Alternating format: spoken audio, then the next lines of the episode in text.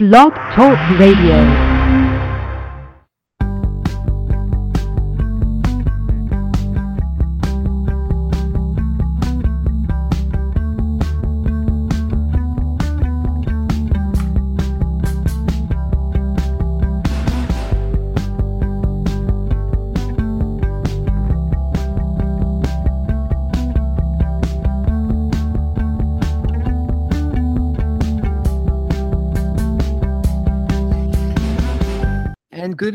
Welcome to Guys Guys Radio. This is your host, Robert Manni, welcoming you to the show. It is Wednesday, August 26, 2015.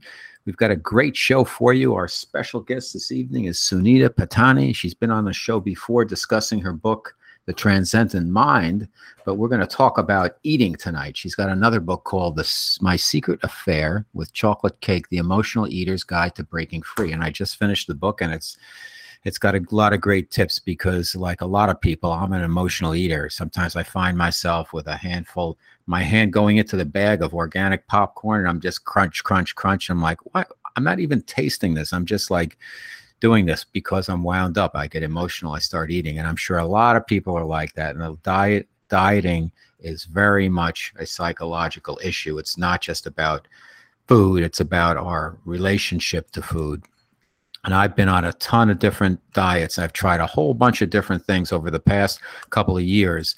And uh, I've finally broken through with a couple of things that I think work. And I'm going to share those with uh, Sunita and see what she thinks about it. But we're also going to talk about her book and the emotional aspects of dieting also. But let's see what's going on in the world. Well, we're end, getting towards the end of the summer here in New York City. And we have had, like I keep saying, week after week, a spectacular weather wise summer. And uh, I just read that this is the 47th day in a row that the temperature has been above 80 degrees. And it looks like the next 10 days, I pulled up the weather forecast on my WeatherBug app and uh, sunny and the low of about 68, high of about 85 for the next 10 days. So amazing going right into September and got all kinds of stuff going on in September. I've got all kinds of stuff going on. I'm sure everybody's got stuff going on. It's going to be crazy here in New York City. We've got the president of China coming in to see Obama. We've got the Pope coming in. We've got the I know the Clinton Global Initiative usually has their big meetings in New York. You've got all the big UN meetings. Um, and I think they're going to talk about Palestine, trying to uh, make it or at least put something out there about making it recognized as an independent state and all, all kinds of stuff the stock market. We all know the stock market has been crazy between the dollar and the yen and china's devaluing the yen their stock market slipping. We got hammered here for like four days in a row and then today the stock market erupted. It was up 600 and i don't know 28 points 38 points, something like that. We didn't get back all of the losses, but we got back, uh, I think, all the losses from this week. So it's been a, and I think it was the biggest increase in the history of the stock market. So it's been pretty wild. And I don't think we're done yet. And the experts don't think we're done yet. Yet the good news is the fundamentals on a lot of the companies look good, but this this quantitative easing, the lack of a raising of the interest rates, the China economy slowing down. Nobody really understands how their stock market or their currency really works. And uh, the US, what, what seems to happen is, and I'm simplifying this, so forgive me, but China keeps devaluing its currency, and the US is its biggest customer, and we keep printing more money.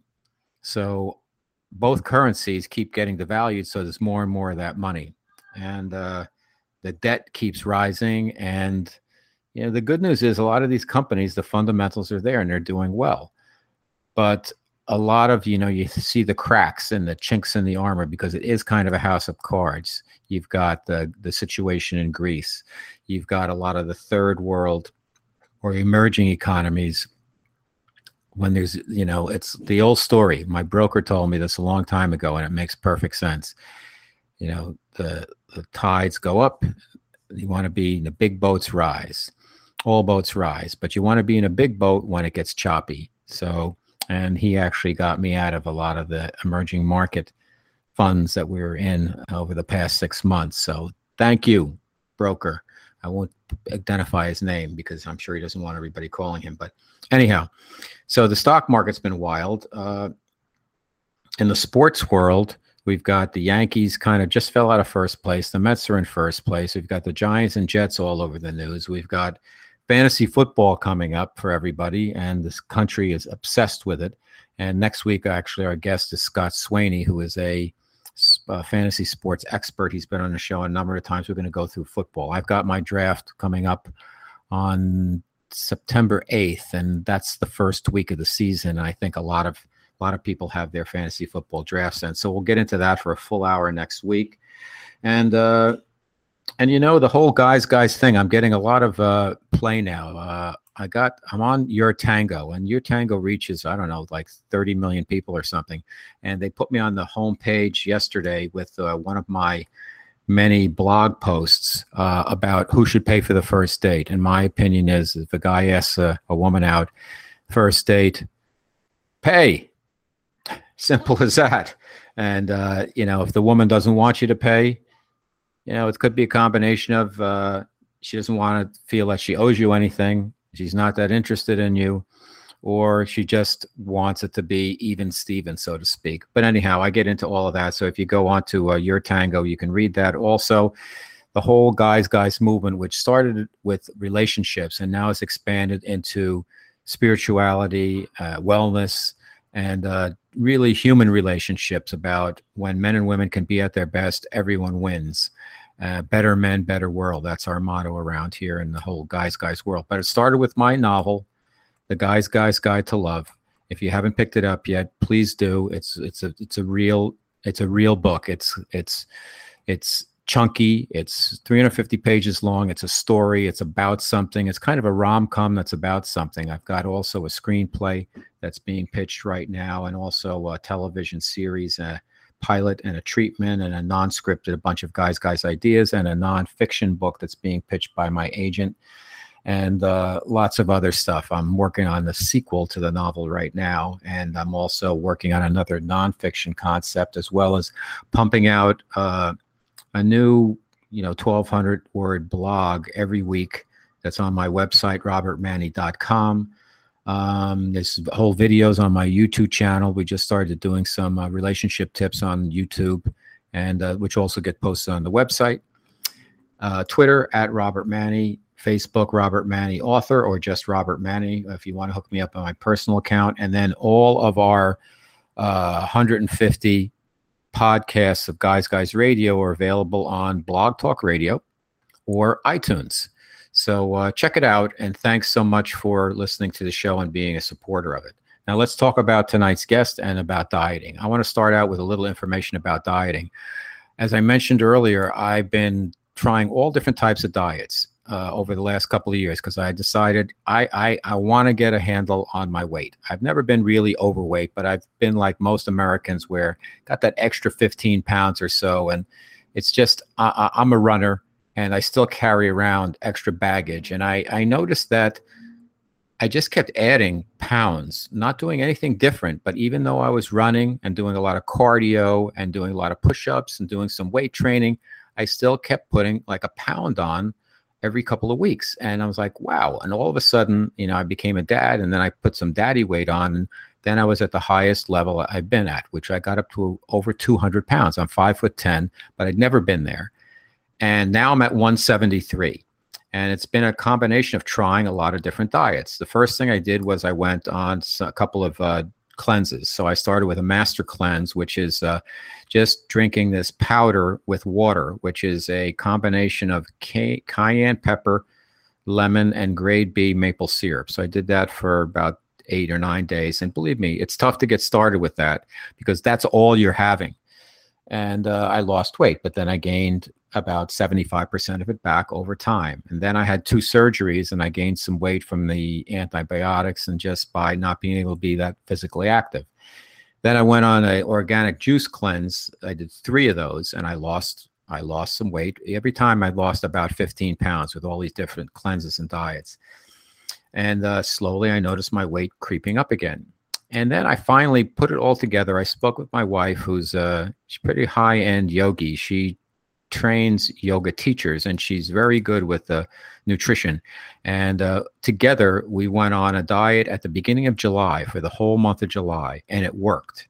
And I'm still at the same level. We stopped August 1st, and I'm still at the same weight that I was 26 days ago. And so basically, what we did was I worked with a natural healer, and she said, you know, you've got too much, uh, you've eaten too much sugar, so you got to take care of the candida, and um, you want to really just cut out a lot of stuff. So anyhow, so what we did was we went on a sugar-free diet. So anything that had anything that had to do with sugar came out of the diet.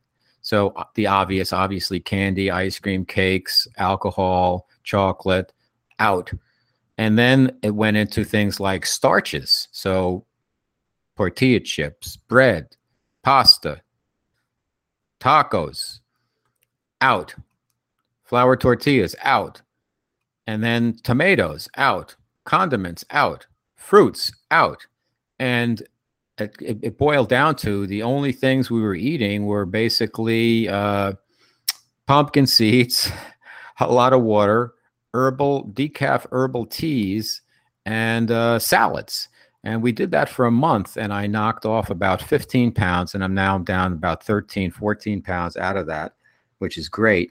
But the biggest thing is, I think uh, we also took supplements. We took uh, caprylic acid, which is a coconut oil uh, pill, and it uh, eats up a lot of bad stuff. And also two different probiotics, and one of them goes after candida. And from my research, about 85% of Americans have a candida uh, which is is from too much sugar in the diet. It's just an overload of sugar. So even like starches, even like things like potato, they turn into sugar. Plus, you have all these foods with added sugar uh, under whether it's sugar, high fructose corn syrup, corn syrup, sucralose, anything. There's so much stuff that's bad for you uh, that uh, we had to cut out and we did and uh, it was not easy i got to tell you because you know going into even a health food store it's like i can't eat 85% of the stuff in here but i'm so glad i did it because i feel fantastic.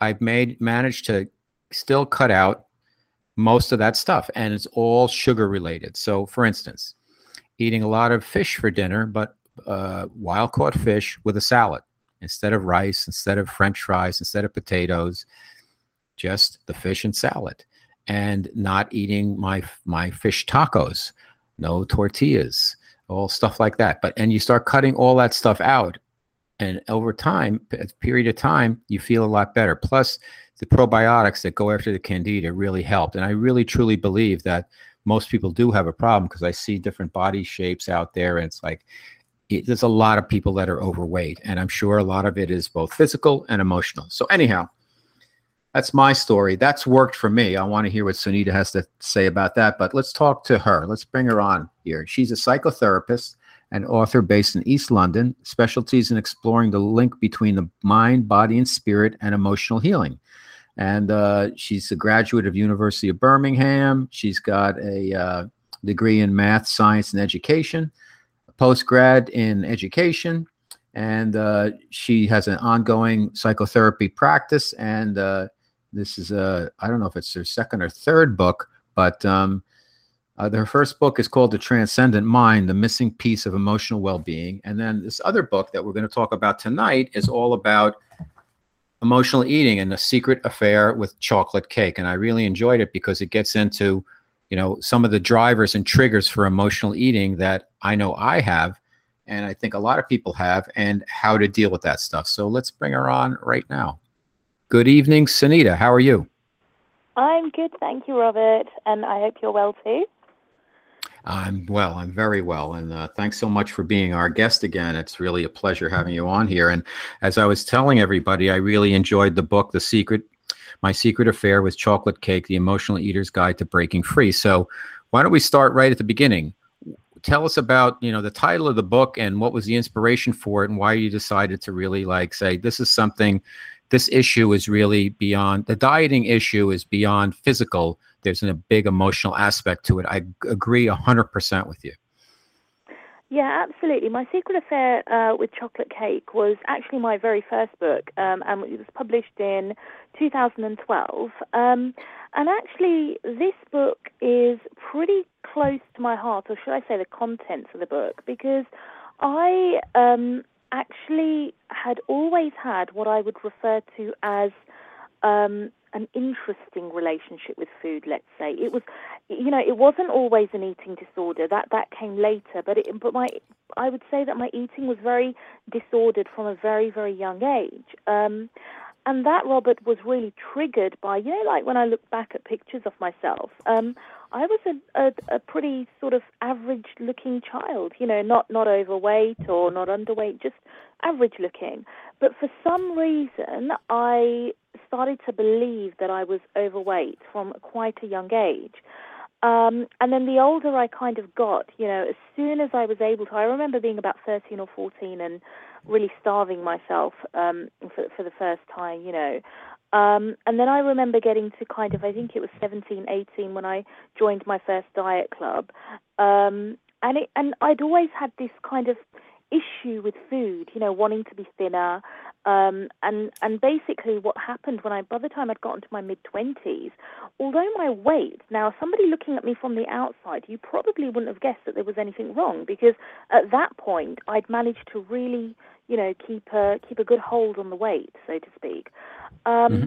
And then I got to the mid twenties, and I had some personal things going on in life. Um, and all of a sudden, Robert, you know that the, that disordered eating, the the control, because I, yep. I still had the idea of restrictive and, and binging going on.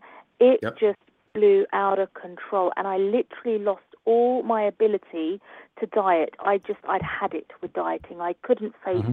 food restriction. You know, it was crazy. Um, and I, I developed full blown binge eating disorder. Now, binge eating disorder is a relatively new disorder, in you know, labelled disorder um, in the DSM. Um, mm-hmm. But I tell you what, it completely ripped my whole life apart. Seriously. Um, so my secret affair with chocolate cake is really how I recovered and what I learned along the journey. You know. Um, so yeah, that's that's really the crux of the book. Well, let's talk about some specifics so we can help our listening audience. You talk about there's a difference between body hunger and emotional hunger, and I think this is a really important, a really important section of the book that really just sets the uh, sets the tone as to setting up. Here's here's the issue.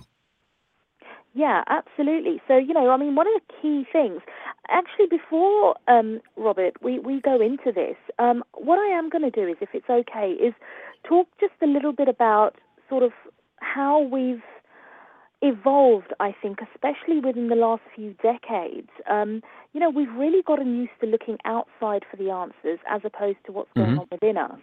And this is really, really coming through very strongly with, with, with food and eating in the sense that, you know, we tend to look outside for the answers that, well, what time is it? You know, looking at is it lunchtime? Is it dinner time? Is it time for me to eat? And really, mm-hmm. what I learned along the way was that it was really about getting back in touch with your own natural, innate signals within. So, body hunger is very much, you know, the natural hunger process. So, for example, when you're eating food that is nourishing your body in the correct way, so you talked about, you know, um, eating very healthfully, for example when you're eating the correct nutrients and you're feeding your body and you're nourishing your body, you will find that every few hours naturally you will become hungry, right? I mean, mm-hmm. every sort of four or five hours is different from person to person. Right. But body hunger is really your innate natural hunger. It's when your body is actually saying, right, I've digested all the food that you've eaten a few hours ago. I'm ready for, for some more fuel, you know. Um, so that's that's really body hunger. Whereas emotional hunger is all to do with you know, it, it's not necessarily the physical hunger, the actual hunger that you're experiencing, but it's more to do with the psychological hunger. And there could be numerous triggers. You know, going to the movies, for example, um, you, if you're used to having your popcorn or whatever when you're at the movies, you may find that that trigger kind of sets in, you know, so that would be a psychological trigger that would go. But that's the main difference. Biological is your actual need for food.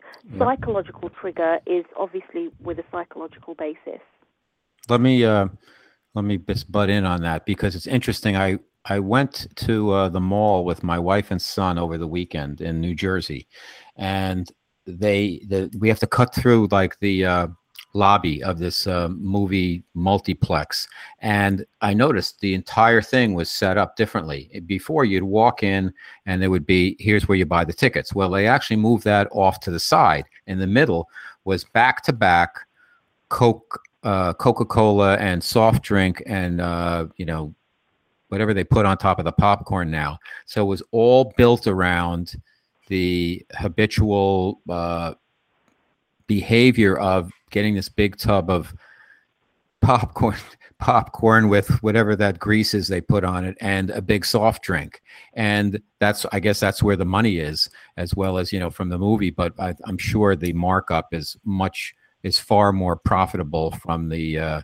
concessions. But you know it gets into our uh, repetitive behaviors. And you talk about that in the in the book early on also repetitive behaviors like you just did about what what time should you eat and what time you shouldn't eat. And just another aside to that my i know my wife went away to a, a yoga retreat and she said one of these one of the guys shokananda or i'm not sure what he's pretty famous yoga guy. He would only eat like once a week, something like that. And the guy was 70 years old and he was in great shape. He looked fantastic and he didn't he didn't need more food. So I know I just threw a lot of stuff at you, but go ahead, take as much time as you want and talk about that stuff. Yeah, I mean, absolutely. What you're saying is absolutely right. So let's just look at the, the first point that you talked about. You know, the idea of of going to uh, the multiplex and, and the popcorn and stuff. And you know, there's a really really interesting book actually out there for any of you guys that are interested. Um, and I think it's called Mindless Eating. I I, I believe it's by name. Dr. Brian. Yeah, Dr. Brian Wansink. I think it's uh, I, I think it's by. You you may have to double check that. Um, and what he actually uh, sort of had a look at was that, you know, all of the triggers that actually cause us to overeat, like the marketing, for example, mm-hmm. um, you know, there, there, there, are so many triggers out there, and we don't even realize it's it's happening. Um, you know, and I remember watching, um, I think it was a documentary on a very popular food chain, and apparently this food chain, and I won't mention the name, but this food chain makes a lot of its money by asking its customers a very simple question when the customer's ordering food: Would you like to supersize that? right, say, right. You know, I think I know which um, one that is. Yeah. Yeah. You know, would you like to supersize? And you know, it's amazing how many people are like, yeah, you know, okay, as long you know when they are when they're asked, they sort of go. Right um, go for the option. You know, so I think it's very, very important to become very mindful about our environment because our environment plays a huge, huge impact with our food choices. You know, right going down to the supermarket where they've got a, a, a bakery, for example, in in, in store. Um, mm-hmm. You know, the idea that you can actually smell, uh, you know, the, the, the wafting smell of the, of the, freshly baking bread.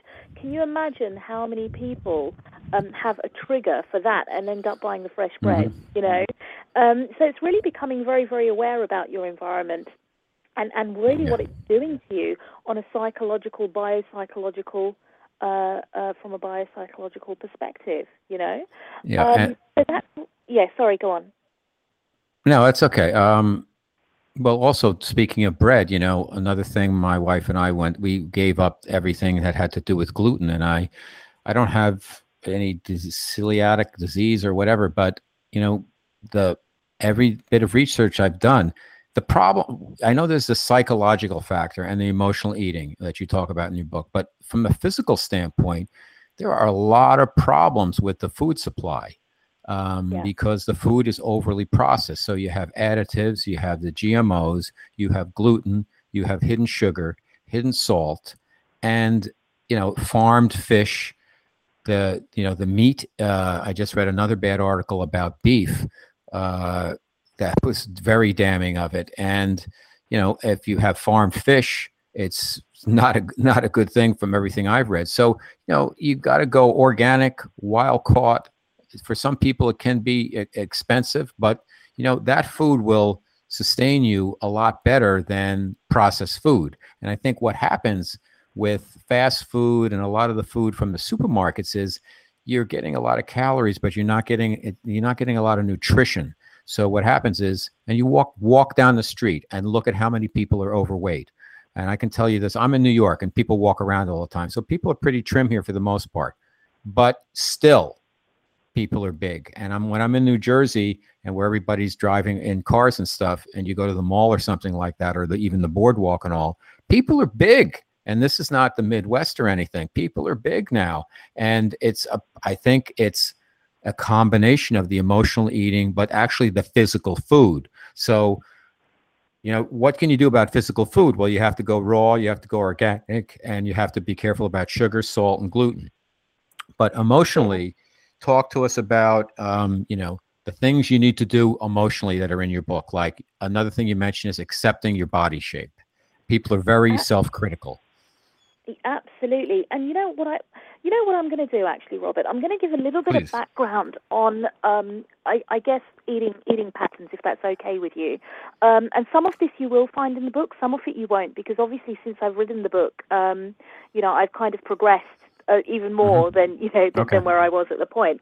So the first thing that I'm going to say is that the relationship that people have with food, okay, I tend to call it like a, a spectrum basically. Mm-hmm. That everybody has a different relationship with food, and most people sit somewhere on the spectrum. Okay, so some people have no issue relationship with food. You know, some people will have emotional eating issues, but they're not actually that, you know, they're not that severe, you know, that they're controllable. And then you've got the other side of the spectrum where you're sort of looking at your, your binge eating disorder. Okay. Mm-hmm. And I'm specifically talking about that because that's where my experience, you know, bulk of my experience lies. So that's the first thing. Okay. You first of all got to ascertain where you are. And why this is important for uh, the listeners out there is because somebody who has um, let's say, really, really bad binge eating tendencies, the way that you're going to tackle your progress is going to be very different from somebody that has got mild kind of emotional eating tendencies. Does that make sense? Yes. Okay, so now the the, the thing that you uh, mentioned, which I think is really really pertinent uh, in this conversation, right? Now, the psychology of the food, which I'll come to in a minute, is very, very important. But here's the thing that's quite often overlooked the biology, the, what you're actually eating, may well be having an impact on your psychology. This mm. is hmm. so important, right? Yep. And I think a yep. lot of people don't realize this. You know, like when, mm-hmm. we, when you were talking about sugar, for example, right. So, you know, there are some people, like I know with myself, for example, I know that if I have a combination of too many starchy foods with dairy, so if I have like a lasagna, for example, it's mm-hmm. almost as if it switches on certain receptors in my mouth or my brain where I just, there's no off point. You know, it's very yeah, easy yeah, for me to go into um, a, a, a, binge if I'm not careful. Because don't forget, I, I come from that history, you know. So the first thing that I will say is you need to be mindful about what you're consuming. But here's the thing: you've got to get the psychology of it right as well. Because if you just focus on the correct nutrition, and if your mm-hmm. psychology is not in the right place, there is a danger of turning healthy eating into a diet. And for many people, when they begin yeah. to do that, they start to feel deprived, and the cycle continues. You know, yep. and, and, it becomes yep. very much of a diet mentality. Am I am I making sense with what I'm saying? Yeah, yeah, abs- absolutely. I think you know what, what I do is I do like almost it's almost it's almost self hypnosis. I think about what's the benefit of not eating some of the things that I'm triggered to, like crave, and therefore I know I'm better off not eating that, and that that works for me. So what I'm doing in my own way is going inside to help me make the decisions about the food. So yeah. Talk talk to us about you know for the layman out there how how we can kind of manage the process. Everybody has to do it differently, but I totally agree that your food choices can, in fact, the psychology, and the psych- like psychology can, in fact, impact the food choices. Exactly. You've got like a catch 22 situation almost. Yeah. So when, when we're looking at the psychology, okay, the, you know, one of, one of the most, the, the important things that I would say is look, keep number one, your um, your your progress or your goals realistic, okay? Because there is a lot out there at the moment, Robert. You know what it's like with the media and stuff. Um, and I know that men are just as much affected nowadays as what women are. That, you know, it's the idea of, I want to look like that or I want to be this body shape. So Sure. the first step, the first step that I would say is learn how to actually accept your natural body shape, okay? Mhm. That you have a particular body shape. So not everybody is born, um, you know, with, with the same body shape. Some people are, are curvier than others, um, you know, different different bodies, different people. So really have a look at look along your family line. You know, what are your parents like? What are your siblings like? What are you, Mhm. you know, what what are the, the people in your extended family like? You know, there are going to be certain things that are very natural about you that you can't change. So the first thing is accepting that you have a natural body shape that no matter what you do, you could starve yourself. Your body is still going to take that basic shape. Okay, so Mhm. that that's one of the things. Now the second thing, when we come to look at the psychology, you know, the most um, the, the psychology people that make the most progress with emotional eating are the people that actually begin to genuinely develop self-respect and love for themselves. All right, because you know, look at it this way: when you really love and when you really respect yourself, you are you are you are in a much better position to make healthier choices because they're coming from a place of self-love and self-respect. Right. Okay. Mhm. If we say to ourselves, if we look in the mirror and we're constantly berating ourselves, oh my God, don't like the way I look, you know, um, I've, I've gained weight, I've done this. If, if, if our self talk is very, very negative, actually, we're not eating healthily necessarily for the right reasons. If you know what I mean, the reasons Yeah. are coming from a fear based. I need to change my body shape. I I need Right. to conform. I need to look like this. Now, team that, verse that against. I really love myself. I really respect myself. I Mhm. want to feel good. I want to experience good health. I want to be a good parent or X, Y, Z. You know, Mhm. that, that your motive for eating healthily is completely different in the second instance Yes. compared to the first. Yeah. That will really help your psychology, which is, I think, what you tend to do naturally, isn't it, Robert? Yeah, that's exactly, and thank you for articulating it in a much clearer form than I did. But that's exactly the point. That uh, don't make it a negative, make it a positive. Go inside to make the changes because, uh, you know, a lot of people, as you say in the book, only think about the end result when they're making, uh, they're thinking about dieting, and a lot of their dieting comes from feelings of lack, uh, self-esteem, and um, you know, uh, uh, preventing themselves from having things that they enjoy. Yeah, yeah, absolutely, absolutely. You know, and I think that's a. I think also the the process is very important as well. That you know, th- there are some people out there, you know, Robert, who are easily able to say that okay, I've got let's say 15 pounds to lose, and they put their mind to it, and you know, they they're able to do it quite easily. But then there are other people out there that have a different relationship, a different history where food is concerned, and for them, the more they focus on the weight, the harder it becomes. So, as a rule of thumb, when I work with people um, in my psychotherapeutic practice, when I work with people, my rule of thumb is quite frankly this focus on health. Don't even focus on the weight. Because you see, if you take care of the health aspect and if you take care of um, you know, feeding yourself the nourishing foods in balance and in moderation, Right. um, you know, if that if that works for you, um, the weight weight is a byproduct of your relationship with food. You see, if you Yeah. sort the relationship with food out, your weight will naturally begin to normalize.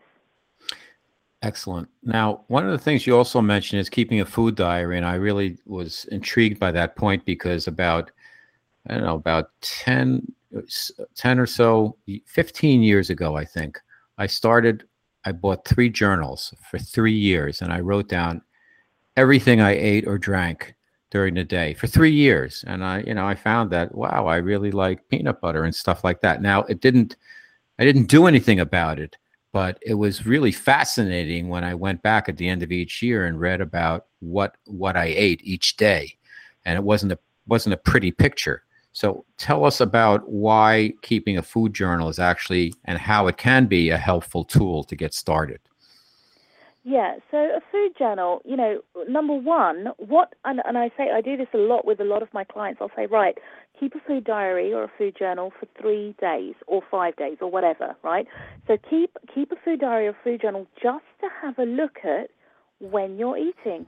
And you know what I ask people specifically to look for? So if you're wanting to keep a food journal, this is what I would tell you to specifically look for. Number one, how hungry are you? When Mhm. you eat. Okay, so I'm hoping people will be able to listen back, replay this um, this show back again.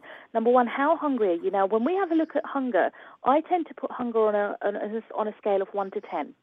Okay, with zero being you know absolutely sort of starving, um, five would be neutral, you're neither here nor there, and ten would be like absolutely Christmas dinner stuffed or Thanksgiving dinner stuffed, you know Yep. um, can't kind of move, have to lie horizontal type thing. Um, right, so really have a look at well, where do you actually naturally start eating that, you know, and it's important for people to recognize this. If you are not hungry to begin with, you are not going to be able to sense your fullness signals. It's just the way it works. You've got to Mhm. be hungry for your body to acknowledge that you're then full. That's how the system tends to work. And a lot of people don't recognize that. You know, they'll eat according to the clock and then they just overeat because the signal, the fullness signal, they, they, they're not reading it because they weren't very hungry in the first place. Okay? Mhm. So, Yep. so the first thing with your food journal is right. How hungry am I? The second thing to look for is how. When did I stop eating? How full was I? Okay, so did I stop it kind of satisfied? Was I comfortable? Had I overeaten? You know, what's going on with that? So really assessing your physical hunger. The third thing to Mhm. look for on your food journal is how does the food make me feel physically and emotionally um, an hour Yep. after or two after I've eaten, okay? Because a lot of people will recognize, like myself, for example, you will never catch me having, in fact, I don't really eat jacket potato anymore um, because it's just not very good for me, but you'll never catch me having jacket potato, beans, and cheese lunchtime. Ever, because within Mhm. two hours or an hour of eating that, I just want to fall asleep. I'm not productive anymore. You know, um, so that's let- telling me that. Sorry. No, let's let's talk about that point for for something because a lot of people, you know, you go out and uh, it's two people and you order a, you know, you order a pizza and uh, you have two pieces each and that should be plenty. And then oh well, there's uh, two more pieces there and you you keep eating that and then it takes you a little while to get full. And a lot of what you write about is about stopping to eat when you're full. Help us and help our listeners with, you know, how can you find that point where I've had I'm satiated. I've had enough. I don't eat, need to eat that extra slice of pizza. I don't have Yeah. to eat those, you know, another handful of tortilla chips with salsa. I you know, I, I know from my own personal experience, I can just keep eating. Even if I'm full, I'll if I'm in the mood, I'll just keep eating until I can't eat. And that's ridiculous way to that's ridiculous. It should be you're satiated and you stop eating. It's not about eating as a as a you know as an activity. It's about you eat because you're hungry and then you should stop. But help us out with that because i think it's a real problem particularly with americans where we just we want a big plate. We go out to eat. The restaurants give us big portions or everybody gets mad if they don't get a big portion and every you know then it's a you, you got to eat everything. Yeah, yeah. I mean, I think that you know the key thing when we talk about kind of um, satiate, uh, uh, satiety is that you know there's a few things that I will say. Firstly, eat slowly. Okay, try to cut your Mhm, eating yep. down because the quicker you eat, the you know you're going to miss the full signal. You know because the, the brain takes time to register that the stomach is full. I think it's about 20 minutes on average. You know, so you need to slow your eating down first of all. Okay. Yep. Um, the, the second thing, in terms of actually what does it feel, because a lot of people don't actually recognize what it feels to have enough.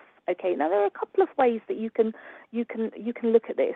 The first is to that there is actually a little muscle, um, and I don't know whether you've tried this. You may have tried it from the book. I don't know, Robert. There's there's a little muscle kind of at the top of your stomach, which when you've had enough, you'll feel like a gentle sort of feeling, you know, in in the top, at, at the top of your stomach, and Yeah. you know that you've had enough, and it's there. And once you practice listening to it, um, you'll know that okay, I can feel that feeling now. So you know, I want to stop eating. Um, and I think I talk more about that in the book. But that's one of the things that you can look out for. The second question to ask yourself when it comes to just being satisfied a lot of people find that they can't tell that, you know, say, Am I full? I'm not sure. Am I full? I don't know. So I'll often say to people, turn the question around. Instead of asking, Am I full? ask yourself, Am I still hungry?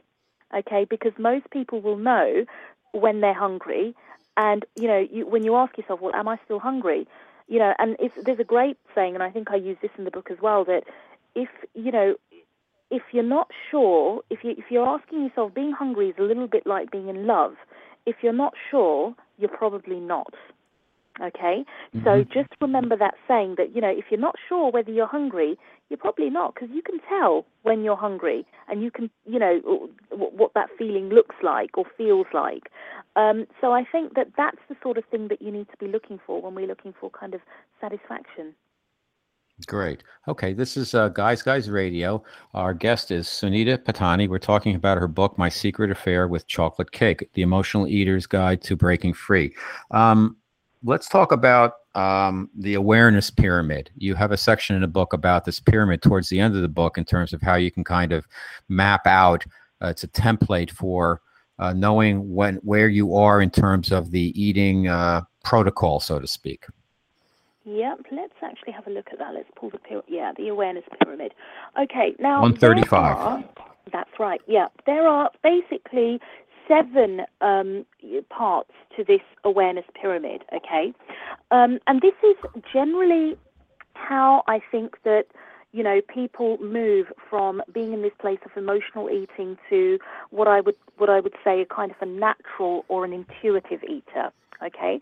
Now, intuitive eating, the, the great thing about this is, and I'm not sure whether you picked this up actually, Robert, when you read the book, actually, intuitive eating and learning the journey towards intuitive eating is kind of like going from um, somebody who is kind of not very spiritually um, attuned or aware to a high level of awareness. So, in, intuition, you know, earlier you talked about the yogis who didn't need very much food to kind of eat Right. um, to, to Mhm. survive. And what you'll find is that the more aware you become and the more that you focus on your own bodily signals, you will actually you will notice how much how little food you actually need to survive. Um, I mean, for example, the stomach is like the size of a fist. You know, the size of your fist. So if you just Yep. put your fist in front of you, you know, make a fist, have a look at it. That's how much food you can fit into your stomach. It's not a lot, is it? If you just do it, and considering how much we actually tend to eat, that's not a lot of food there at all. So the the journey towards intuitive eating, you know, the, awareness pyramid actually shows you the, the levels that you will go through. So right at the bottom, we've got the unconscious emotional eater. So this is really a kind of where you come from a reactive perspective, you know. Um, and a lot of people do this kind of mindlessly. They just eat according to whatever triggers are going off without being aware that they're actually doing it. Making sense? Absolutely. Um, let's also talk about, uh, first of all, I just want to say if anybody out there wants to call in, 347 945 5834 if you want to ask a question. I know it's towards the end of the show, but I, I neglected to put our number up there early. So 347 945 5834. Um, one of the things I really love about your book is you get into uh, the uh, I am presence. Could you talk a little bit about the how the I am presence has uh, played a role in your life and how it plays a role in the psychology behind self worth to help you make good decisions about managing your emotional eating? Yeah, I think the key thing to recognize with emotional eating is that, you know, there are different reasons for why people eat emotionally, okay? But there is one thing that I can tell you that when you step into that zone of emotional eating, you are in that moment becoming unconscious. Even if you are eating, and I don't literally mean unconscious in terms of fainting, I mean you, you're kind Mhm. of going into a trance, you're going into um, habitual behavior, so to speak. And so what tends to happen is, you know, things kind of tend to happen, and it's like a trigger's gone off, and you you you go into that right. Okay, I'm just going to eat now. So the emotional eating it begins. Um, now, presence is so so important. Do you know what, Robert? If we could just make the what, even if even if you weren't even if you didn't want to tackle what you were putting into your body or you didn't want to have a look at the psychology either, if you could do one thing, and that one thing could be, I'm going to be present when I eat. I'm going to engage with my food. I'm going to use my five physical senses. So, you know, my smell, taste, touch, everything. You know, I'm going to bring it all together. I'm really going to enjoy my food. That one step alone would move you towards um, intuitive, being more of an intuitive eater, move you up the pyramid, the awareness pyramid that we've just talked about. So presence has been absolutely essential because what presence is, presence basically means that you're awake. You're awake, you're paying attention, you're living in the moment, and you're actually paying attention to what it is that you're doing. So, you know, in my opinion personally, I think presence is probably one of the most essential tools that you could ever use, you know, as you're trying to break free from emotional eating. Yeah, and I think that applies to every area of our lives, and that's why I brought it up. I mean, you mentioned here uh, one of the, in actually chapter two, you have some I am uh, verbiage here, and you start with I am truth. And uh, I actually start every day with the second I wake up, the first thing I tell myself is, and it really helps me, and that's why I'm sharing it, is I say to myself, I am aligned to truth. And it really gets me off to a great start to the day because it helps me be in the now. And I, I end it with, I go through a whole process, but I end it with, I am here, I am here, I am here. And I think what happens with a lot of us is we get pulled away from the present moment. And when that happens, it's hard to kind of get a handle on things like just the day to day tasks that we have. Uh, including eating. And uh, eating becomes a habit instead of uh, something that's a, a, pleasure and something good for sustenance. So I, I, thought that was fantastic that you added that in the book. And I wanted to thank you for that. And also, I want you to talk about that a little more and also talk about. Uh, visualization, because you also mentioned visualization in the book and the importance of that in terms of managing the emotional aspects of dieting. Yeah, absolutely. I think visual. Right, let's just have a look at visualization for a moment. Um, you know, a lot of people don't recognise that there was actually the best way to illustrate this is there was a study done back in 1995. Now, it's completely got nothing to do with food, but it will illustrate the power of visualization. And what happened, Robert? They researchers took a group of people that could play the piano okay? And mm-hmm. they told them to practice um, a, a, a, certain sort of set of scales or whatever it was. And they had to practice this for a certain number of days. Um, and then what would happen is they would measure, um, I think it was the finger agility or something like that afterwards. So there was a group of people who were actually physically playing the piano. And then there was a group of people who were doing the exact same exercise, but they were visualizing it instead of actually playing it. Okay, so mm-hmm. they weren't actually they weren't actually doing it; they were just mentally visualizing it. And what did they find? Well, after the, the however many days that they had to do it for, what they found was the group that was visualizing, they achieved the same change in their fingers, believe it or not, as the same group that had actually played the piano. So, in other words, visualization wow. Was mm-hmm. that powerful um, that it was actually able to change the muscle, you know, the, the fingers and the muscles and whatever was going on in the fingers to produce the same outcome. Now, for those of you that are listening, do you want to do a quick experiment, actually, Robert? You up for doing that right now? Absolutely. Okay, right. So here's what I want you to do, folks. And Robert, you're going to go along with this and let's see how you get on. You I want you to close your eyes for a moment. Okay. Closed. And I want you to imagine that you have a lemon in front of you. Okay, so imagine that you've got a beautiful, succulent, fresh lemon. Okay, hasn't been treated with pesticides. It's fresh off the tree. and I just want you to imagine. I want you just to imagine looking at this big, juicy yellow lemon, and imagine feeling what the rough skin feels like. Bring it up to your nose. Smell the lemon. Be outside of it. Now I want you to imagine you're going to take a knife and you're going to safely cut the lemon in half. And as you're doing this, as you've done it, you can see the zesty citrus lemon juices and you can literally smell it. Now, I want you to bring the half lemon to your mouth, and the smell should be really strong now. This fresh, citrusy, zesty smell. You should be able to smell that.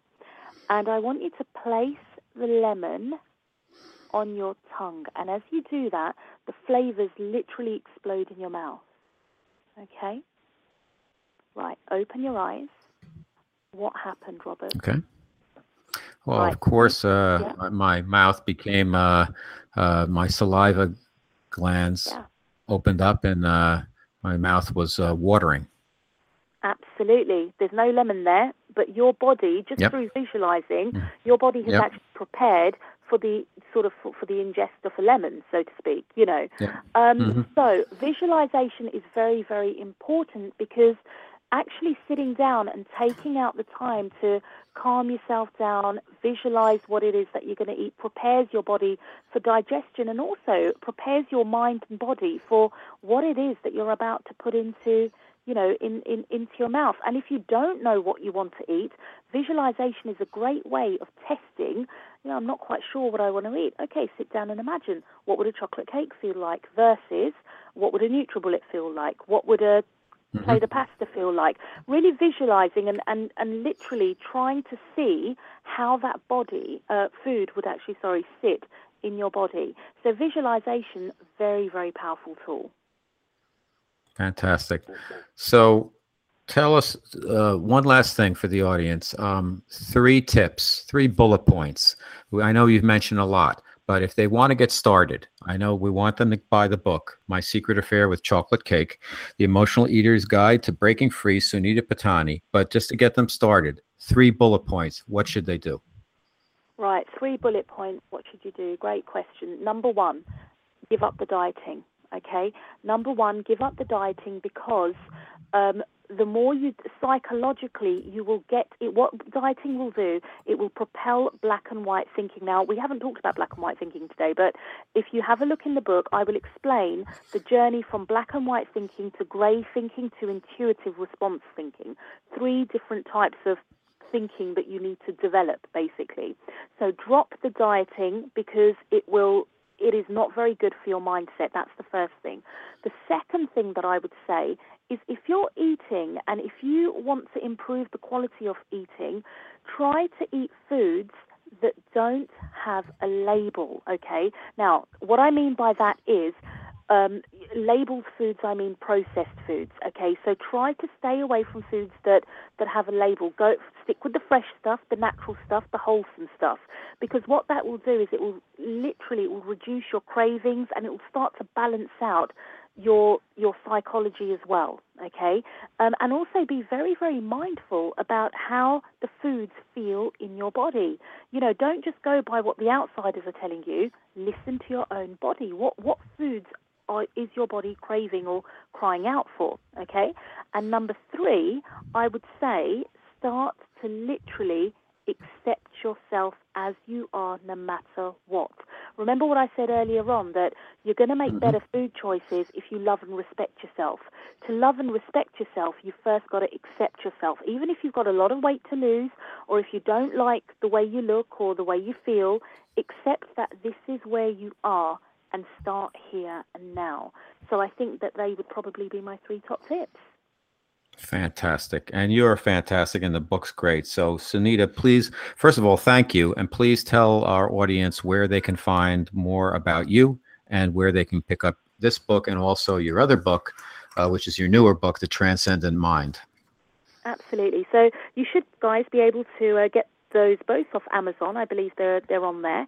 Um, you may also be able to order in at some of your stores, such as Barnes and Noble, as well. If you want to find out more about me, check out my website, which is www.sunita. That's S-U-N-I-T-A, Pattani, P-A-T-T-A-N-I dot com. Um, and there's loads of there's some free stuff in that you can download um, from the homepage there. Um, and also catch me on Facebook. So again, Sunita Pattani on Facebook and Twitter at Sunita Pattani. So I'm hoping that I'm going to get to connect with some of you guys. Fantastic. Well, thanks so much, Sunita. You've been a great guest, great books, and great uh, information to help people really manage their uh, manage their emotions in terms of uh, just the mental aspects of how they handle their day-to-day lives and also in something as tangible as eating so i really appreciate your being here and helping you know helping our audience out so thank you Thank you for having me. And also, actually, Robert, I should mention 10th of September, I'm actually going to be in Seattle and Oregon on the 15th. I'm teaching workshops out there, and all of the um, information is, is on my website. So I'll actually be with you guys. Not Great, fantastic. Well, I hope I hope uh, you have a very successful and a safe trip. So, also awesome, and uh, you're a lovely person, and I really enjoy speaking with you. So, thanks so much for being a guest on Guys Guys Radio. You're welcome. Thank you. Cheers. Have a great uh, remainder of your summer. So, everybody, that is our show for this evening. Sunita Pattani, the Emotional Eater Eater's Guide to Breaking Free. Um, as I mentioned, next week we have Scott Swaney, the uh, fantasy football Sherpa, is going to be our guest. We're going to talk about fantasy football.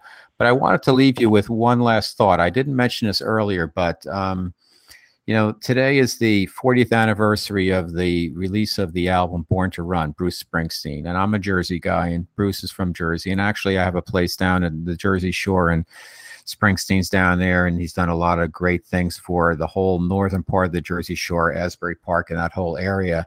And uh, and it's interesting if you read some of the trades, you can read about you know his career. It wasn't all smooth sailing. He came out with his first two albums, the Greetings from Asbury Park, and then the Wild Innocent and the E Street Shuffle, and they weren't they weren't received uh, with great uh, acclaim and he was really on the spot to pull through. There was management management changes at Columbia Records, and he really had to go all out. And the reason I'm saying this is that, uh, like, I'm a, I'm in the boomer generation, and a lot of a lot of people I know, you know, they get to a certain point and they start looking back instead of looking forward. And you know, our uh, 50 is the new 30, and our lifespans are longer now if we take care of ourselves. And you can always start a new dream and you've got to have a dream and you've got to have things to look forward to otherwise life gets old really quick and then before you know it you know it's like it's curtains. So springsteen said to himself i want to make the greatest rock and roll song that's ever been made before and he took six months on the song born to run and then he finished the album it took another six months and at the end of that process Born to Run was out as a single for six months while they were working on the album. And then he was ready to just toss the whole album away because it he didn't know. He didn't know if it was good enough. And it was everything he had on the line. And that's how it should be. He let it get out there though. He put himself on the line and look at who he became. And I think that's how all of us need to be. We just have to put it out there don't let your dreams die. Keep going, keep dreaming, keep making this world a better place. And remember that, guys, guys, finish first. I'll see you next week.